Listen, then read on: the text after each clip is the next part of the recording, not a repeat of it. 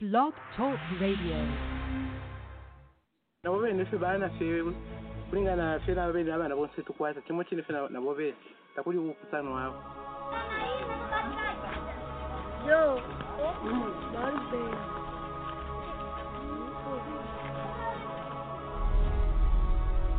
This is a color pro- pro- pro- production. production. Oh, yeah.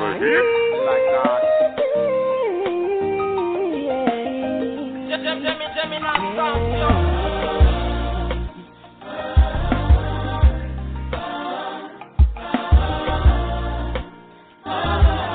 Hey, niziba kubala kwanu simunafune kubala wato.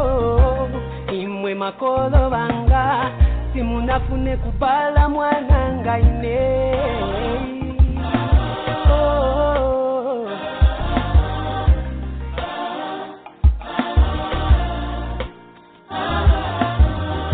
koma naine kubadwa kwanga sinafune kubadwa wato ine mwana wanu zinatanke kubadwa mwanene nilili hey.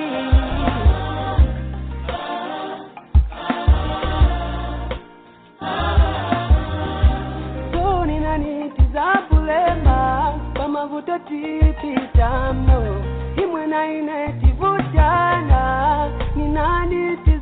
za bulema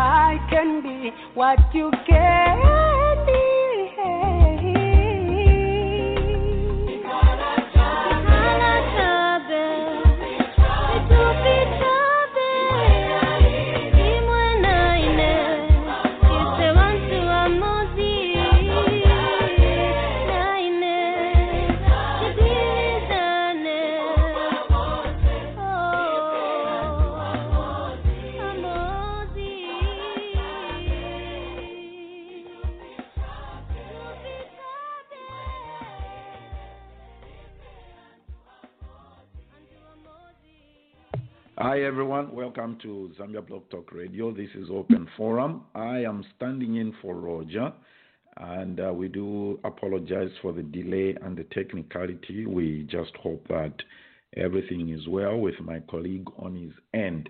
Uh, hi, Dr. Pat, welcome back. Marcolini, Ulishani. Hey, I'm quiet. Hey, I'm quiet. I'm trying to trace your brother here. He's vanished from the face of the earth. Who's that? Pianki? Roger. I know. Yeah, we- we- Louisiana, we didn't hear- Mr. Warren. Good morning. Good morning. Good morning. How are you, sir? I'm doing wonderful, wonderful. Excellent. Hi, Alan. Welcome back. Hi, thank you. Great discussion earlier.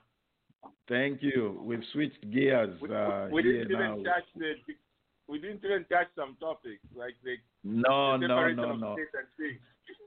exactly. Like uh, what do you call it? Pastor Campbell was telling me, and uh, it's it's a very wide subject. And uh, there was a certain point where I wanted Mr. Warren to come in, but we ran out of time. Let's see what happens here.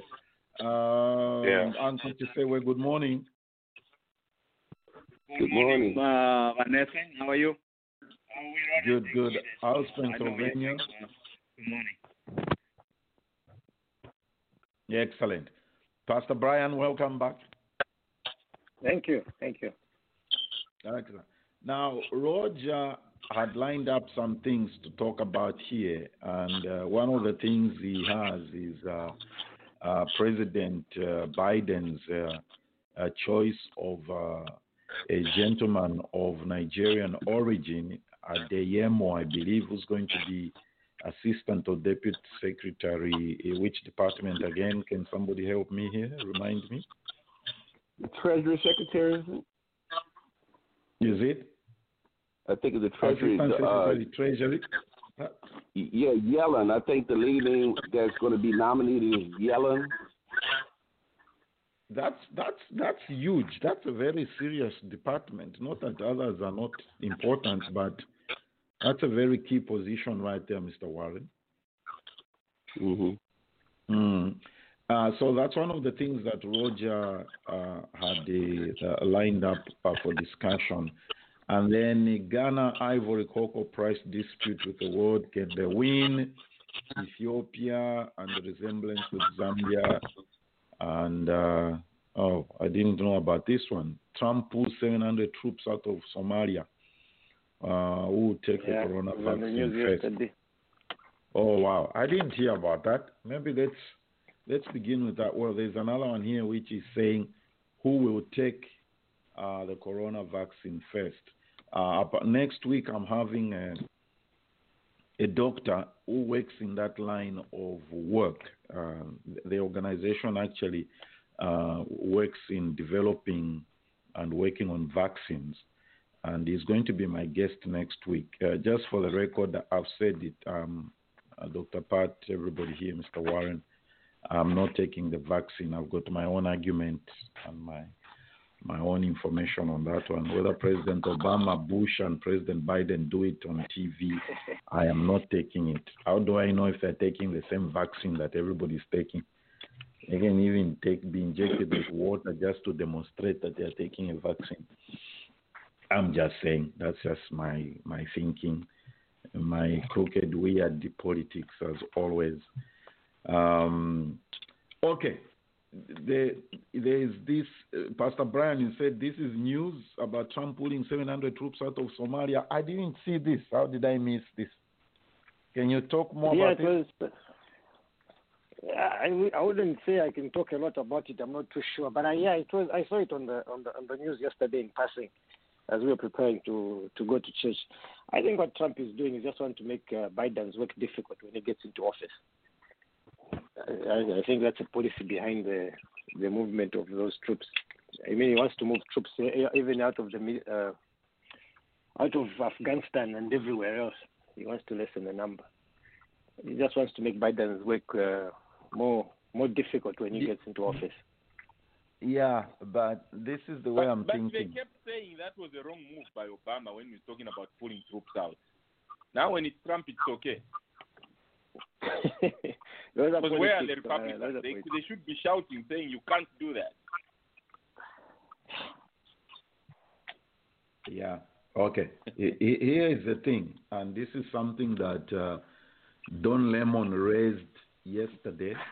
He said, uh, is it Don Lemon or Chris Cuomo, one of the two?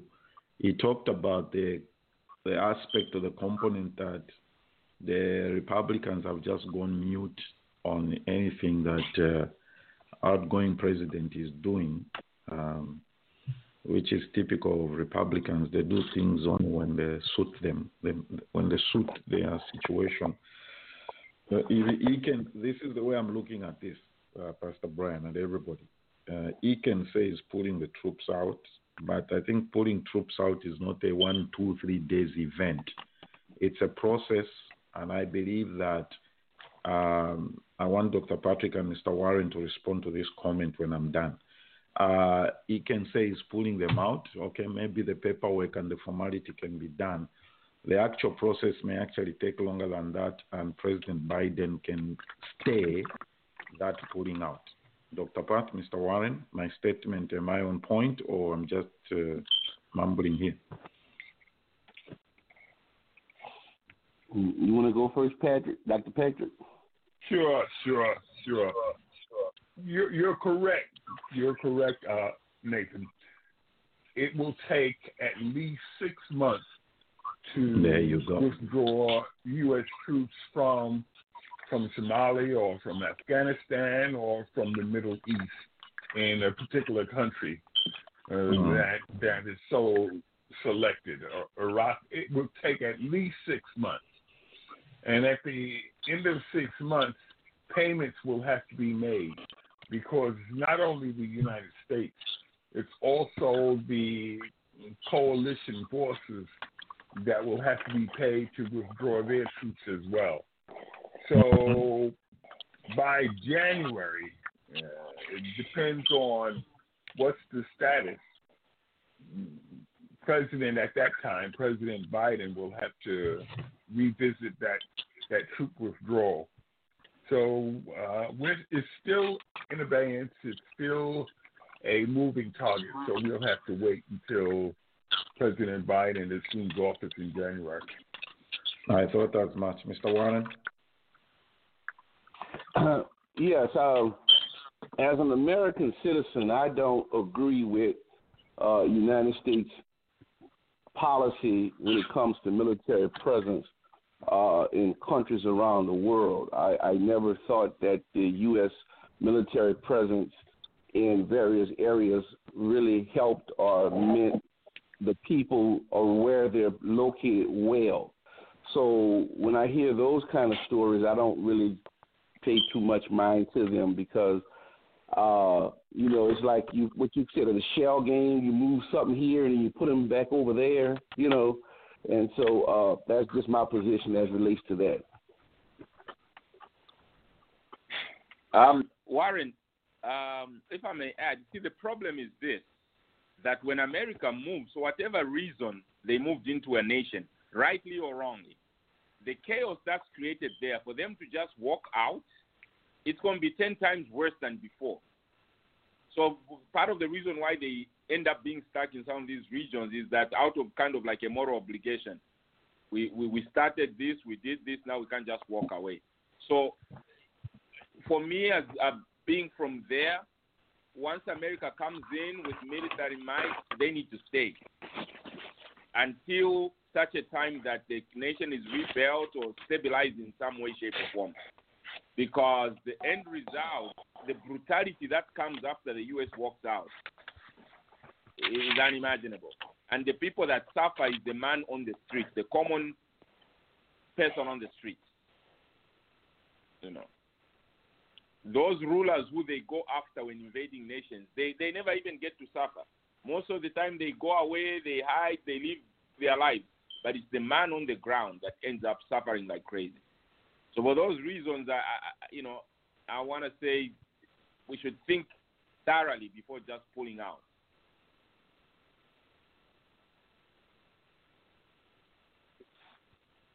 Mm.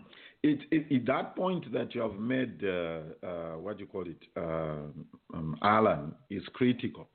And Mr. Warren's position is basically my position. I, have never agreed yeah. to uh, America being the world police, or that's the, the, the popular phrase people use, and uh, things like that. Uh, my basically for me. oh, by the way, Dr. Patrick, I found Roger.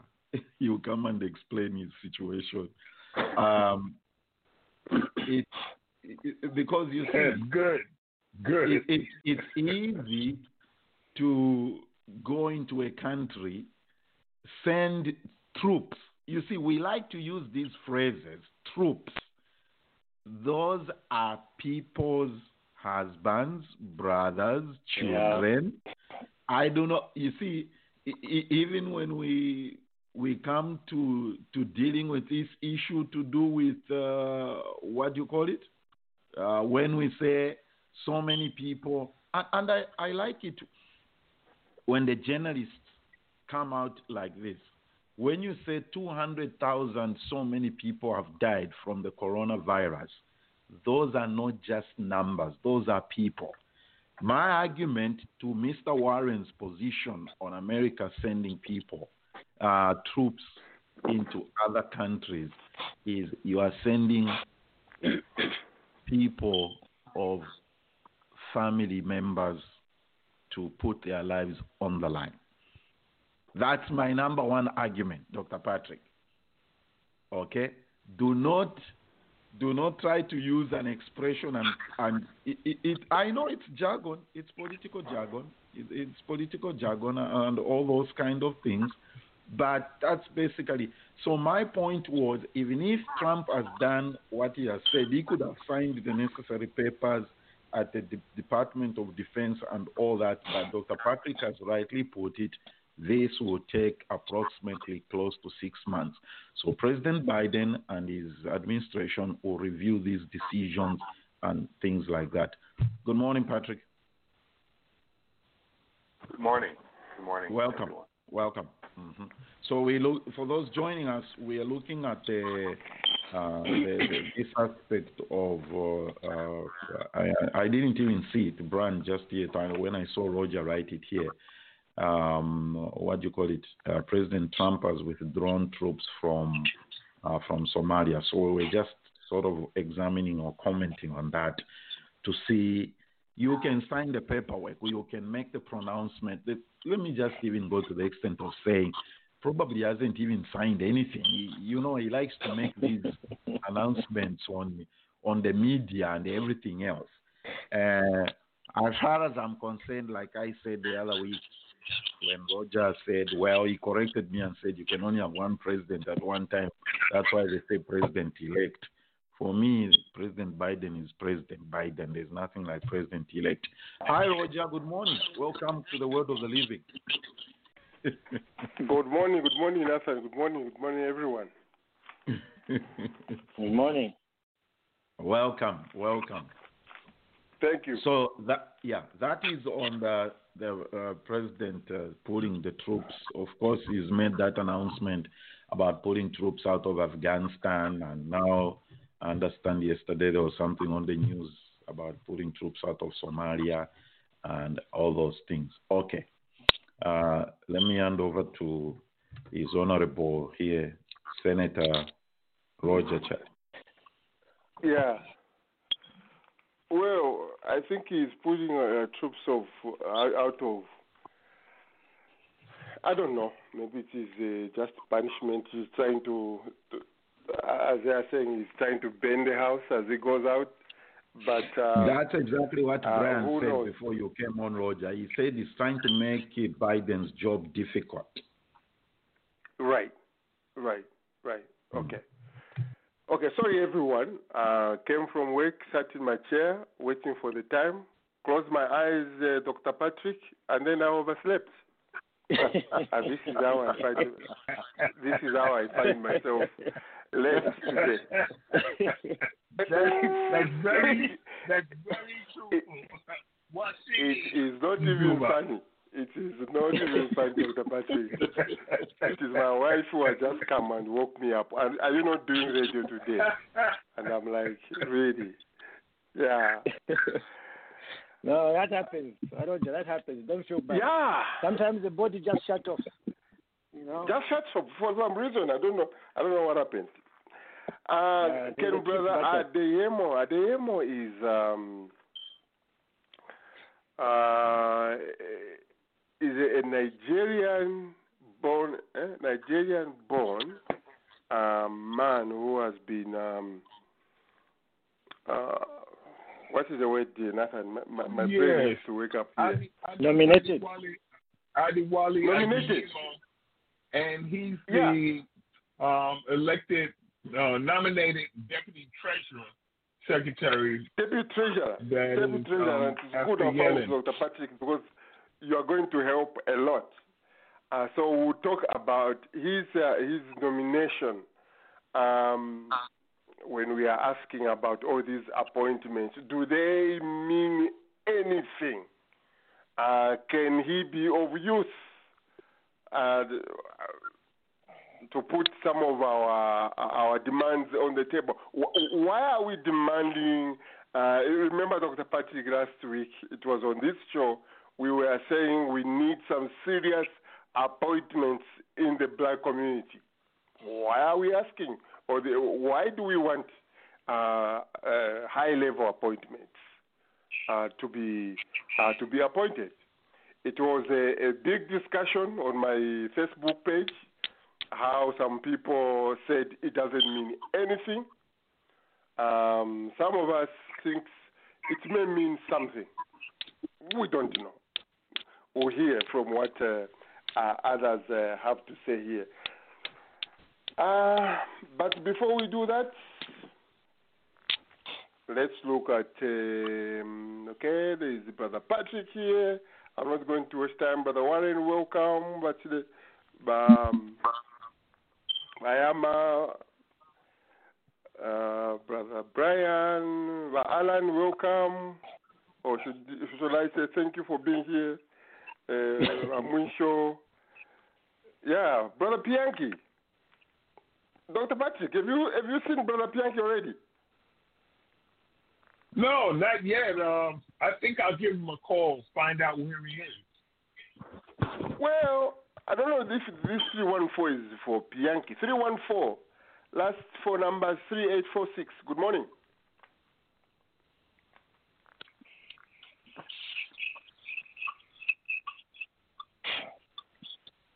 Hello, 314? Maybe that's not, that's not Brother Pianki then. Some, somebody uh, else. Uh, okay, let's just uh, go straight away look at some of the pieces on the news. Uh, let's start with West Africa uh, in um, Ghana, Ghana and and Ivory Coast. These are the two West African countries which produce a total of 70% of uh, wild, uh, wild cocoa.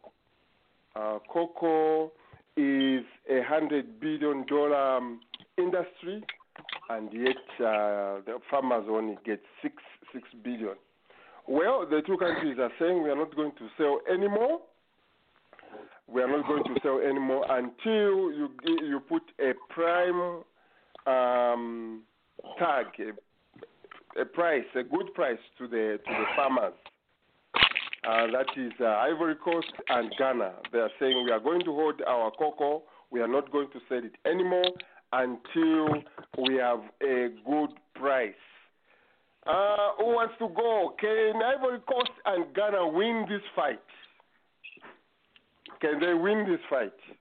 Somebody say something. Not if not if Nigeria doesn't go along with it, because it'll just increase the the cocoa coming in from Nigeria.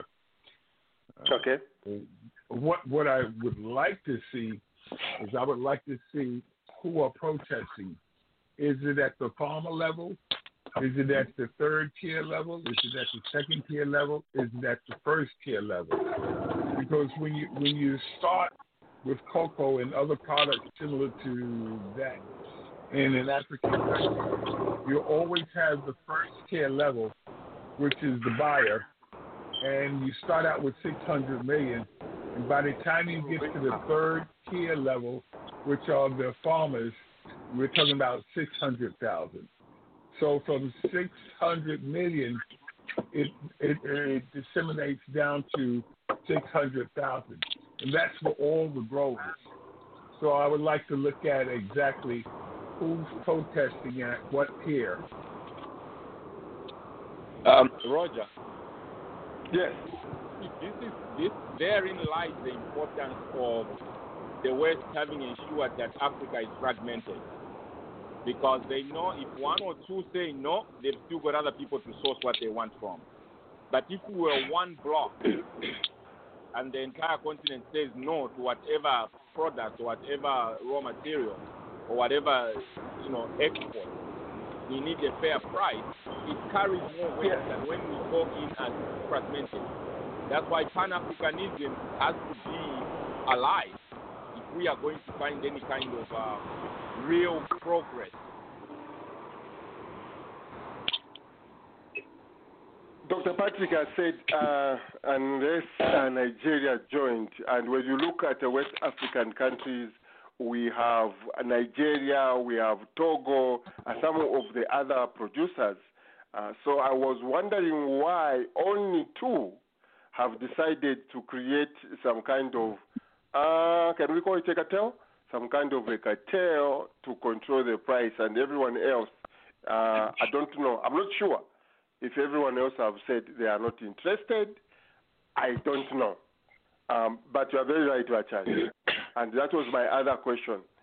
Um, if the Western world does not buy this cocoa, as they call it in West Africa, then it goes to, ro- to rot. It doesn't go anywhere.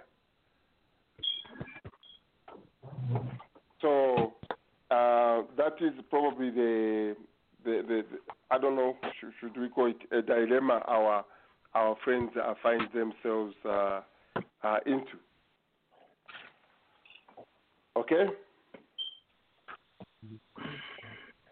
You know, I uh, I believe I believe the Western world has done a very good job to make Africa um, to make us Africans not be able to to have our own manufacturing industries in, in, in stuff like this. For example, Zambia mines copper, right? But the copper prices are not set in Zambia. They are not set by Zambia or, or Zambians. The copper prices are set by the metal stock or whatever you call it, the metal exchange thing in, in, in, in London. We mine copper. We don't even we can't even make copper wires. It's, um, it's the same thing. They, they they they grow cocoa, but they can't make chocolate, or they can't even make cocoa to to to drink. And the only market we have is in is in, is in the West. So if the West says, okay, keep it, keep it, we'll see what happens. Keep it. Or what the West can do, they'll start bribing officials. As long as they are putting money in officials' uh, briefcases, they will rescind their decision and start selling uh, this cocoa back to the West. Until Africa is able to produce, is able to, to, to, to I mean, to grow, is able to manufacture, is able to, to, to make into a final product, then maybe they can have more leverage. As, as it is, we really don't have any leverage. Can I uh, can I chime in, can I chime in on that? Yeah, brother.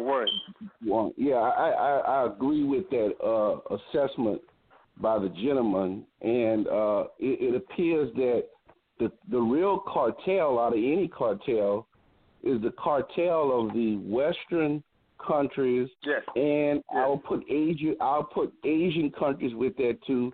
That the African nations uh, should be kept from developing uh, raw products, uh, raw uh, commodities in the products.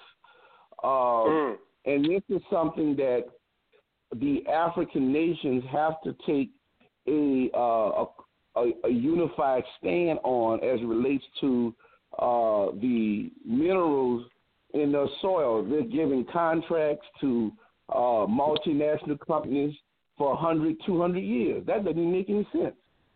And uh, I know in Guinea, for example, around the city they call Bure in Guinea, where it's a gold deposit area.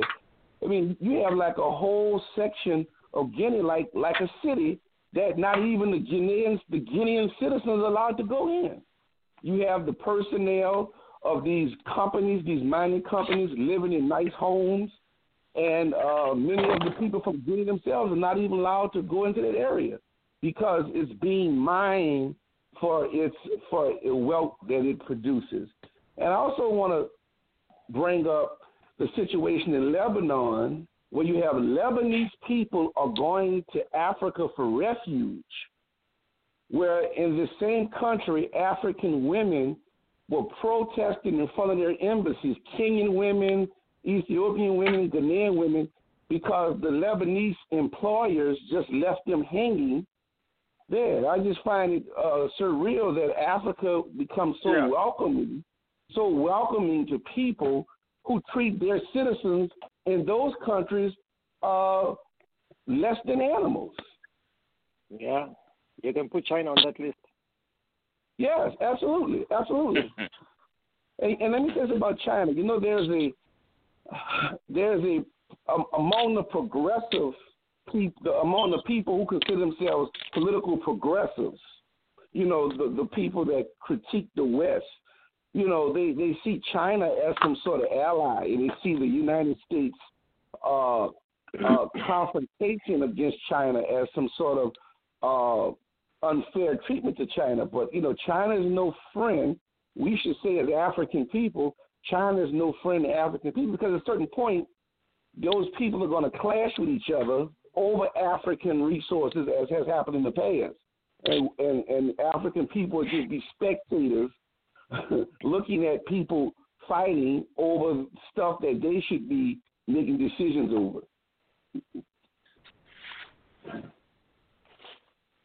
You see, and you see that's that's a very good point. Um, I was uh, looking at um, a video uh, how uh, the people in Ghana, uh, the farmers, the cocoa farmers, Brother Warren, they have never even tasted the chocolate. They don't even know, the taste of the chocolate. The farmers.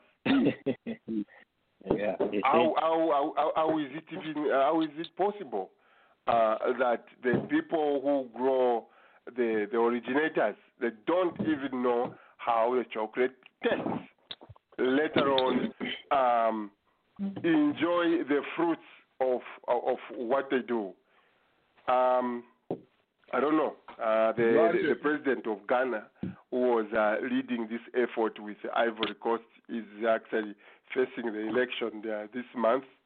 Um, I, I don't know uh, what to say about uh, the man, but I think he's a good guy.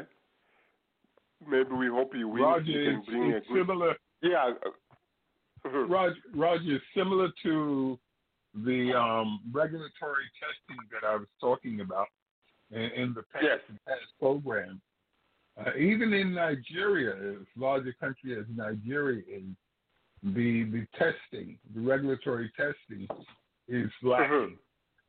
The with the cocoa in Nigeria, uh, much of the cocoa products are manufactured by uh, international companies like Hershey. Mm. And when it's manufactured by a Hershey, the Nigerian chocolate goes under the label of Hershey, and that is easily exported to other countries.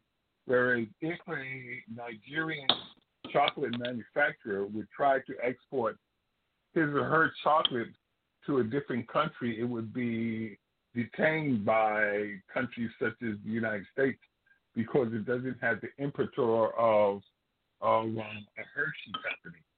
Similar to something as large as Coca-Cola, Coca-Cola is not tested uh, by Nigerian companies or by regulatory companies in Nigeria, and you find that Mhm. there's a great deal of sugar in Coca-Cola coming out of Nigeria, but yet still, being that it's not tested, it's accepted in other countries. And we have different levels for sugar in Coca-Cola. So it, it, it, it behooves us to keep pressing the point that regulatory laboratories are needed. It, it is mandatory, and it's very difficult to uh, enter into a discussion of whether or not products are accepted by by international companies if the country itself can't test their own products, and that includes pharmaceuticals as well as foods. What one of the things is with these countries is that you know we always talk about how they should industrialize, um, but you don't just industrialize. You don't just start manufacturing. You need reliable and very inexpensive sources of energy to industrialize. You need a driving financial um, financial uh, base, banks, and other investment vehicles, equity and non-equity sources, to come in to help give loans and support manufacturing. There's a there's an underpinning and a foundation to manufacturing that needs to be built before you can start manufacturing. And I think countries like Tanzania are, are really taking some large leaps forward in industrializing and setting the base. They're building the dam so that the energy there's, there will be cheap, reliable energy for industrialization. So I, I think those things need to be worked on first, but the leaders have to have a vision um, to do these things in order for them to kind of take shape. But I, I look at Tanzania as a good example of a country that's taking a lot of steps in the right direction. Yeah, but can I contribute? That's a very big, uh, good, good point. Uh, go, go ahead. Hello? Yes, go ahead. Yeah, I, I was just trying to add to, I mean, uh, by the way, good morning, everyone. Good morning. Who's on the call? Eh, Bunny is my name. Okay, brother Bani. Welcome. Yes, please. Uh, thank you. I just wanted to add to the list of uh, the necessary uh, preparations that uh, he's mentioning as to what would uh, help us to industrialize um, Africa. You know, one of the things that is important is also to understand that when we talk about industries, we're talking about machinery. And uh, this machinery will not come from ourselves unless otherwise we begin to uh, build our own machinery. Otherwise, the same people who don't want us to sell our cocoa at a profitable price are the same people who are going to uh, build those machines for us, and then uh, they will build them in such a way that uh, when any part of the machine is broken or needs attention, it's them who come and fix it at a very huge cost. And just to sell you a spare part, it will cost you a lot. And uh, all they try to do to us is to make it hard for us to become independent, so much that we perpetually, uh, bec- con- you know, co- you know, become dependent on them, because they know for certain that uh, we do have what it takes to do things on our own. So machinery is key when we talk about industrialization, and uh, if we start building our own machinery, then we can succeed.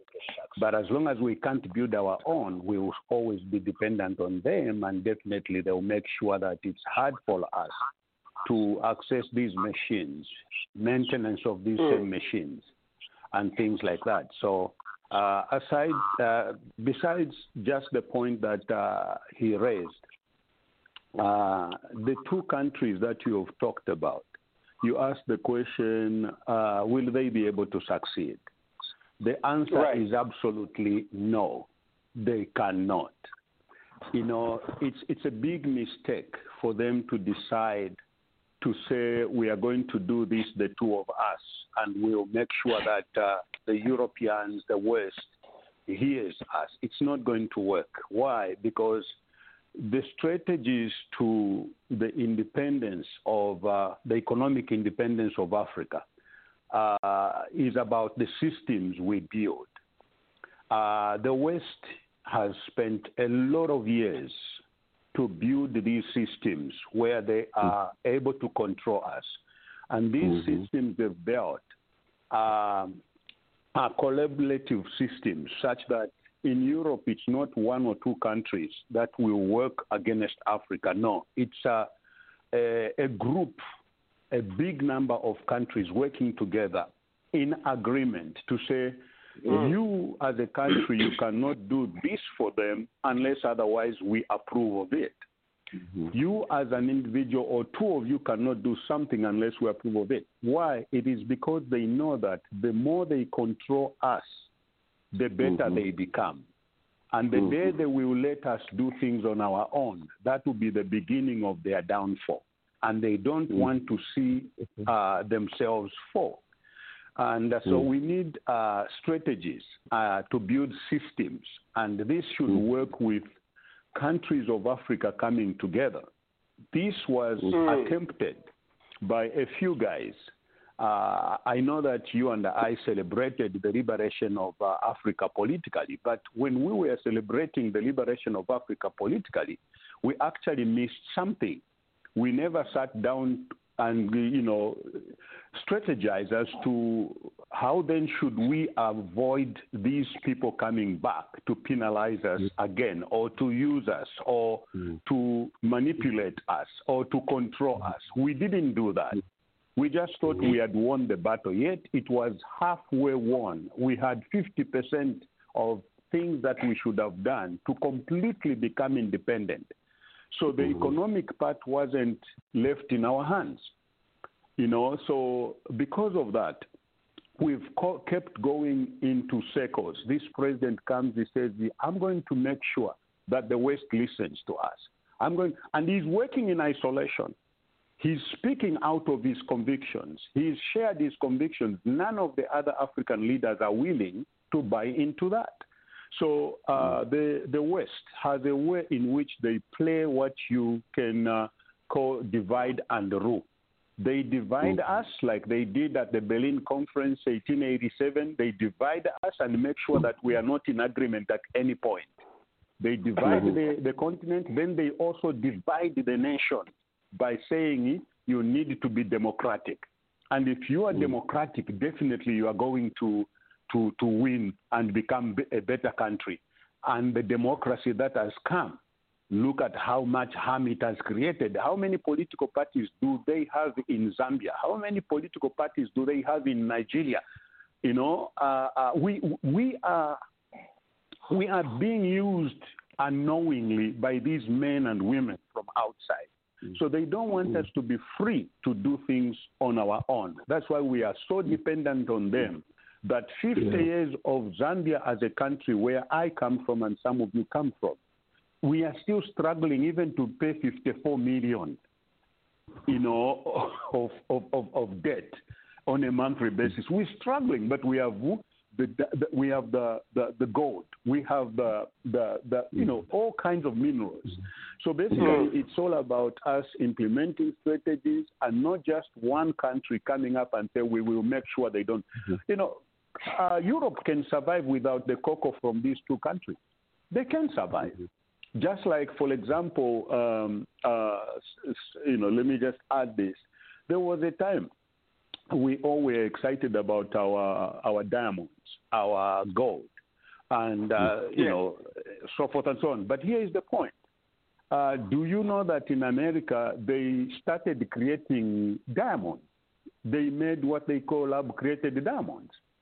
Okay, so our diamonds uh, are not as marketable now. Go to the uh, jewelry store, you buy a diamond earring, a diamond ring, but it's not the actual diamond from uh, you know the ground.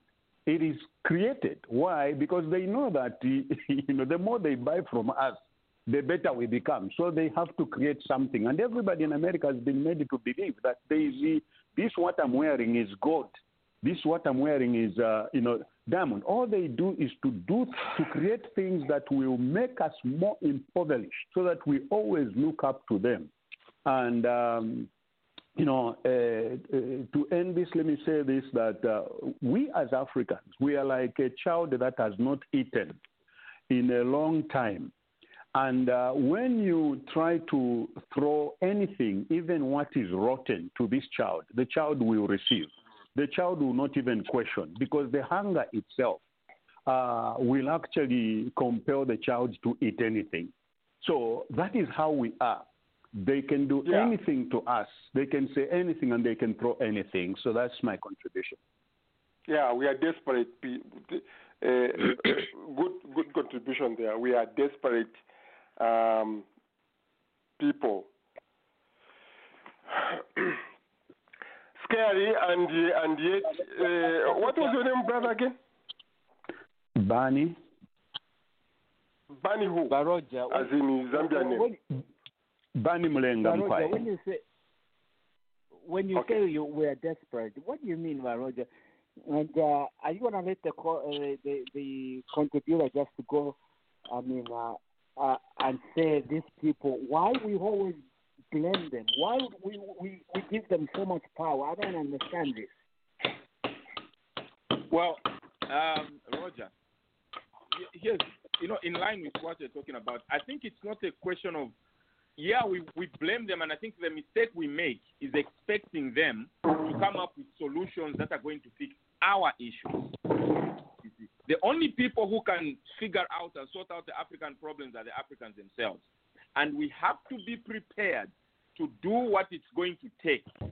You know, as long as we are fragmented, when, when my brother was talking about um, after independence, what happens? The Kwame Nkrumahs and all they tried, but as usual, the Europeans behind the scenes made sure that there was one faction against the other faction.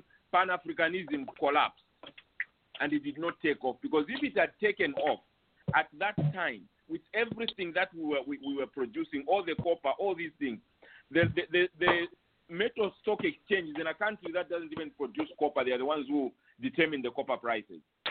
So the only way out in when you want to get out of any hole is number one to stop the bleeding. First thing that we needed to do is come together as Africans and say we are not going to export whatever the product is, whether it's cocoa, copper, whatever. We're going to put it at a fair price. And in initially, your market is going to say we are not buying from you. But let's say, for instance, all of Africa stops exporting copper. How long can the world live without our copper? Those are the questions we need to ask ourselves. If the Yeah, world can live without our copper, How long can Zambia live without uh, exporting an ounce of copper? You know no, but, that, but that is where what I'm coming to. Roger, because what it's going to mean is this. Once you determine that it's going to take, if you say it's going to take 20 years, the next question is, can we survive without exporting for 20 years? And what will it Mm, take? mm. If you say, okay, Bane, Turia four times a day or three times a day, Tuakularia one time a day for the next 20 years, and you are prepared to do that, you may come up with your, your intended uh, goal. Yeah. But as long as you not don't count the cost and are not prepared to pay the Yeah. cost, you keep blaming the other person. Exactly. well, there's a lot of elements uh, Brother Warren here talked about, Brother Patrick. You know, uh, we have, I don't know, Africa. We have all these issues electricity, our industrialization, our, our markets. You think about uh, Zambia and Congo, they're just like uh, a, stone, a stone throw away, and yet we cannot do business uh, together. I, I don't know. Um, Now, uh, let's go uh, to. no, let's. I, I think let's say. Uh, okay, very quickly. Whoever wanted to say something, very quickly. Brother Warren. Yeah, I, I want to say this quickly. Uh, isn't it interesting how the United States, in particular, condemns the concept of socialism. But when countries like Cuba and Venezuela, in their socialist programs, uh, improved the quality of life of the population, the United States has to get involved to embargo them. Now, the situation in Venezuela, because I, I know Venezuela under Hugo Chavez, that poor population, the, the indices of their quality of life was improving. And of those people were getting access to a type health care they never would have imagined and education. And we know Cuba exports its doctors out. And so not only uh, I'm suggesting uh, to prevent people like in Africa from being uh, self-sufficient and create for themselves. But you know, other countries when they try to uplift their population to uh, because all these these countries in the uh, in in the Latin America are very class oriented.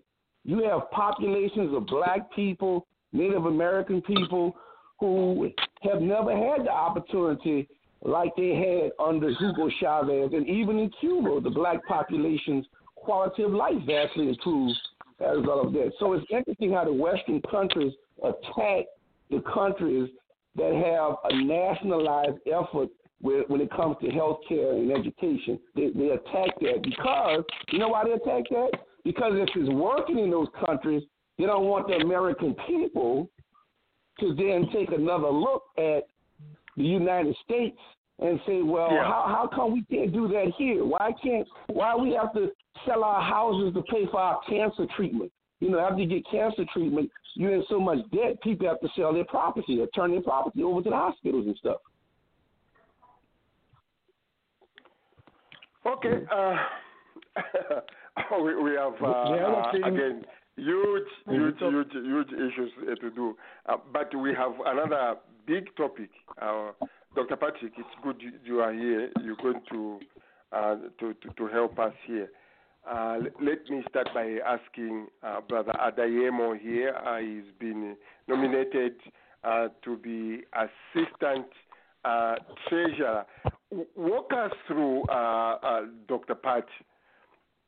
Um, assistant treasurer or assistant any anything secretary of, of, of state. How critical are they in the in the U.S. government? It can it can be very very critical in that we have at the economic uh, table someone that can speak for us, and the the higher the position, the louder the voice you have at that table. And Adewale Adeyemo, he is the deputy treasury secretary he's second in command. So his voice is loud. And that's good. We also have uh, a person by the name of Cecilia Rose or Roos. And she's a sister and she's on the Council of Economic um the advisors chair. She's the chair of the council, economic council. So we have two people of color that can speak to power. And hopefully, hopefully there will be ears to listen to it, which is Janet Yellen, who is the uh, Secretary of Treasury. Um, Obama has been accused by the the black community of having done a very little, uh, Dr. Patrick, uh, for the uh, for the uh, black folk. I, I don't know whether fair or uh, un, un, un, unfair there. While they bring their voice to the table, if the president was unable to deliver as per uh, uh, black uh, expectations, can we expect a deputy treasurer to be uh, to deliver, so to say? Well, I could I could go down uh, a list of the contributions that President Obama has uh, performed in, in office We, we, we have, community. excuse me, Dr. Pat. We have one line which is giving us a lot of uh, feedback. Uh, if you know it is your line, uh, otherwise, unless you don't know, uh, then I'll, I'll mute some. Uh, but if you know it's your line, just mute it, and when you want to speak, you can open it up. Go ahead, Dr. Pat. Yes, I'm saying the, the list is long. Uh, we're talking about eight years of, of contributions by uh, President Obama. Now, if you were to say, did he do all of that for blacks? No, he did it for the United States, and the United States comprises all blacks. So when when we're talking about things that he's accomplished, he's accomplished a great deal. You also must realize that uh, a president can only go as far as he can with respect to executive orders. You have to have a Congress that will pass the bills in order for the president to sign them. So for the first two years, President Obama accomplished a lot because the House of Congress, the House of the House and the Senate were controlled by Democrats. When uh, Mitch McConnell came into came into power, which was the third year, um, then you found that Mitch McConnell shut down everything. So for the last six years, he was an ardent opponent of President Obama. Ergo, President Obama's track record was limited to a to a certain degree. Uh, I could list the things that um, President Obama has done, but let let me just say that President Obama has done a great deal for blacks. Right. And what he's done, he has done for the people of the United States. And he didn't separate the states as being Republican states and Democrat states. He did it for the United States. Um, policy policy wise, uh, yes, we are going to have a voice, uh, Dr. Patrick, as uh, as as you, you you are saying. Um, the higher he goes, you say, the stronger uh, th- that voice. As assistant uh, deputy treasurer, before I go to everyone else, um, what kind of influence do you think? Not a, not assistant. He is the deputy, Deputy. treasurer. Deputy. Yeah. Okay. okay. There's a huge difference there. Uh, what influence policy-wise uh, do you think it can have, which can benefit um, the African businessman, the African um, uh, uh, African countries? What policies can they take to the table, and how can that happen? How can we make sure that when they go and sit there, they are speaking for us? Well, Andy Wally is a is as you mentioned earlier. He is a Nigerian. He is Right. well traveled throughout Africa. He knows the the conditions and the situations that exist. However, his policies and his recommendations and his his um, expertise will rest in the United States. So the question will be, what can his offering be to benefit the United States through African countries? And if it will benefit the United States, then he will push it. And if it will benefit both the United States and an African country, he will push that. So that's that's the voice that he has at the table. If his voice wasn't there, there would be no one there that has the air of an African country when it comes to U.S. policy making. Can, can I address can I address uh, some of the stuff Dr. Patrick was saying? Yeah, go go ahead, brother Warren. I want to I, want to add this, and this is very important for us to understand. when you are a black person and you're working at that level, you are an elite. You are a black elite. You've been Black vetted elite. very, very carefully by the white people before you're picked. Now, what's my point? At the end of the day, I'm sorry to say, ladies and gentlemen, nothing will change for the masses of black people on the ground as a result of a few black faces in these high places. This is the new strategy to control people. You take elements of the suppressed population, you take their faces, you put them at the top to keep them calm and to give them an illusion that they're progressing. Now, all of the policy that's going to come out of the, all of these offices that are under the president's offices are designed by the elite class, by their foundation money, by their lobbying groups, by their scholars that they have in these uni- these these, these uh, Ivy League universities where they have these conferences. Public policy is developed by the elite class.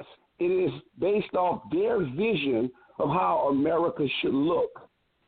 I did an interview on my show some years ago with uh, a sociologist, G. William Domhoff. Now, Domhoff has a, a book that's called Who Rules America. It's in like its fifth printing. It's like a book used in the graduate school in sociology. And Domhoff also has a website called Who Rules WhoRulesAmerica.net where he goes. See, this is what we call power dynamics. How is power segmented in America? And very few of us understand how this power is done. So, my point is Barack Obama, with all the inspiration he meant for black people, at the end of the mm. day, he was an elite. And so his loyalty and dedication was to the agenda that the white elite will always have. We have to be clear on that. So at the bottom, those of us at the bottom must continue to organize, resist, and push back against these policy developments that do not advocate for our humanity, for our improvement materially in our lives. So that means, you know, we will have to challenge these black elites. We will have to do that because they're not there. They're not. They're not selected and appointed there because they're good people. They have demonstrated they're willing to be loyal to the status quo. Now, let me challenge that, uh, that thought, uh, Brother Warren. Um, number one, why then do we uh, insist? Why do we lobby? We are lobbying the Biden administration. We need more people of color. We need a diverse cabinet. If these people are of no use, why are we asking for the uh, appointment of uh, uh, a diverse cabinet? What's the point? because the African American demographic is stuck in the mud, like a car is stuck in the mud and the wheel just keeps spinning. We're stuck on the politics of symbolism. Now, if you look at Jewish people, they don't want to be at the top all the time. They, they operate behind the scenes. They make up a lot of influential people on boards. And when you look at mm-hmm. economic, interesting enough, when you look at economic agenda, all of these treasury secretaries have all been Jewish, as far as I can Yes. recall. Yes, so they don't yes, want to be they don't want to be way out front. But see, African American people, because of self esteem issues, want validation, acceptance, recognition from the same people that mistreat them. We have got to graduate from that. So it's the politics of symbolism. We want symbolism, not substance. Because those black faces are going to push those same screwed up politics. There was no reason in the world for Trump to be the one to give HBCUs funding for 10 years. That should have been, Trump shouldn't have been the one to have gotten credit for that.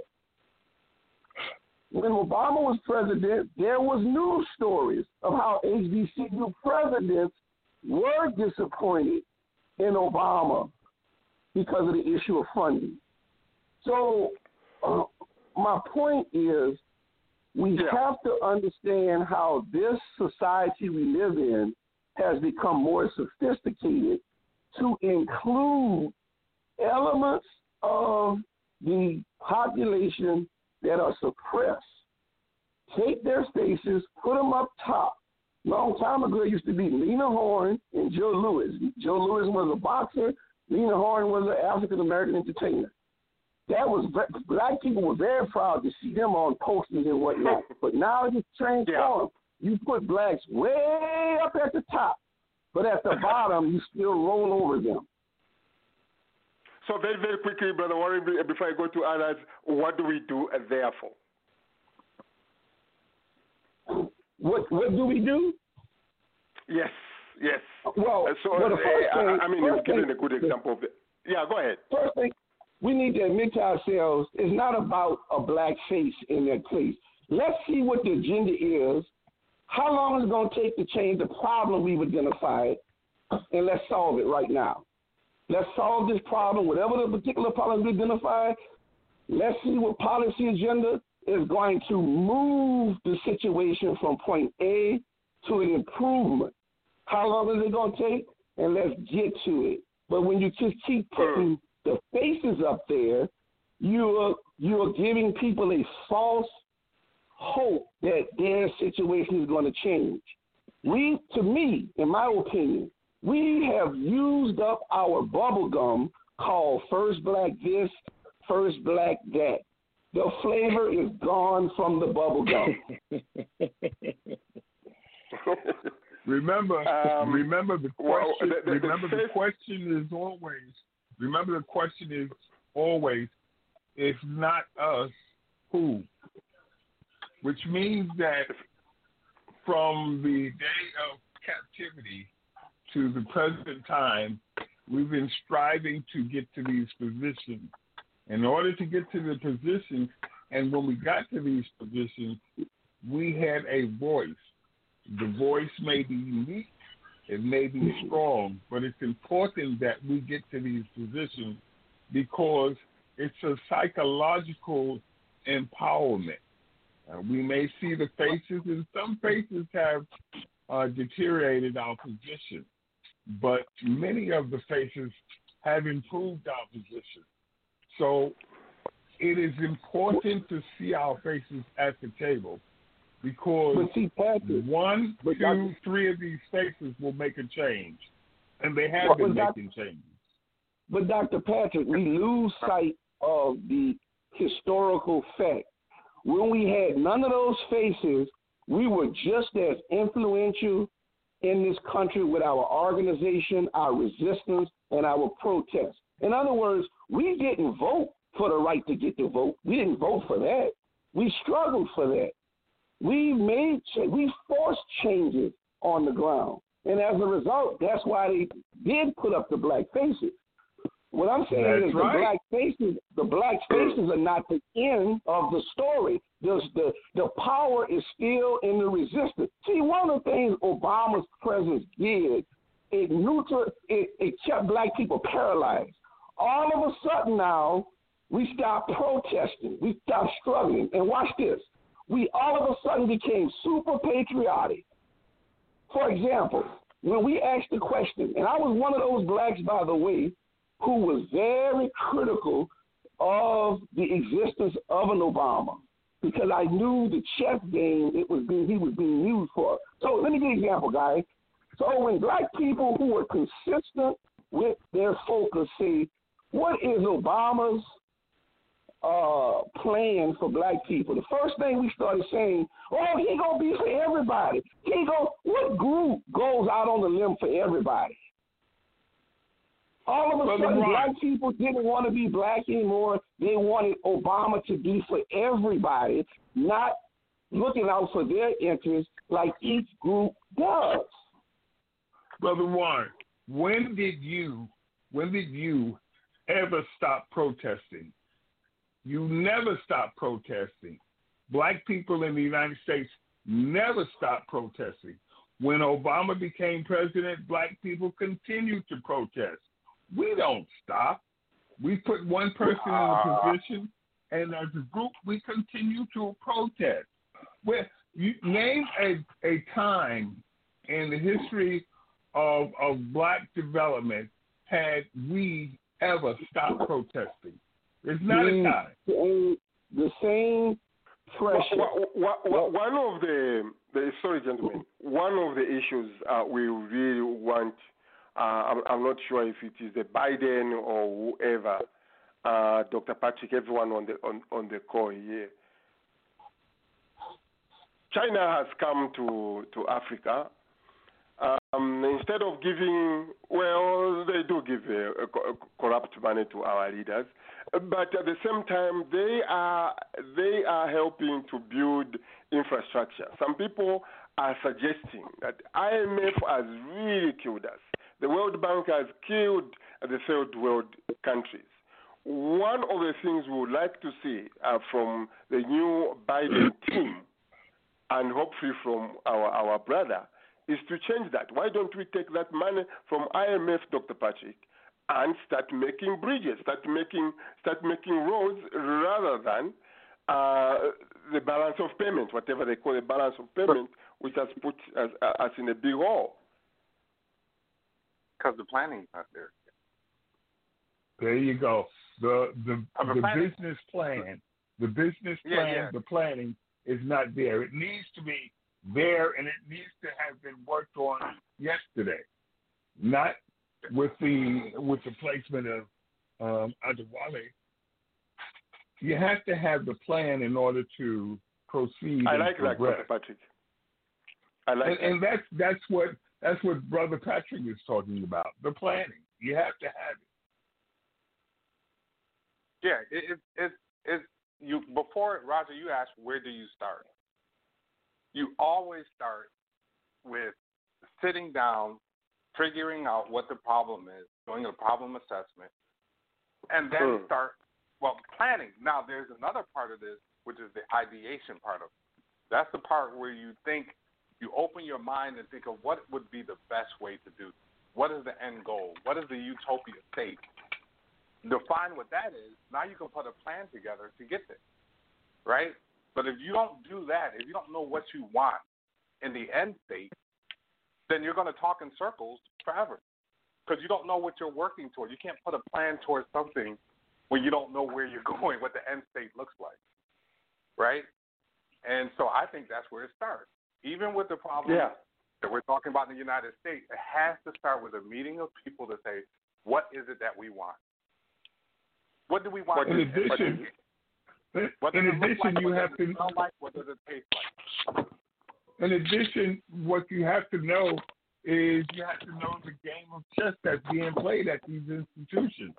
That's why it's very important to have a person like Adeyemo there at the economic table.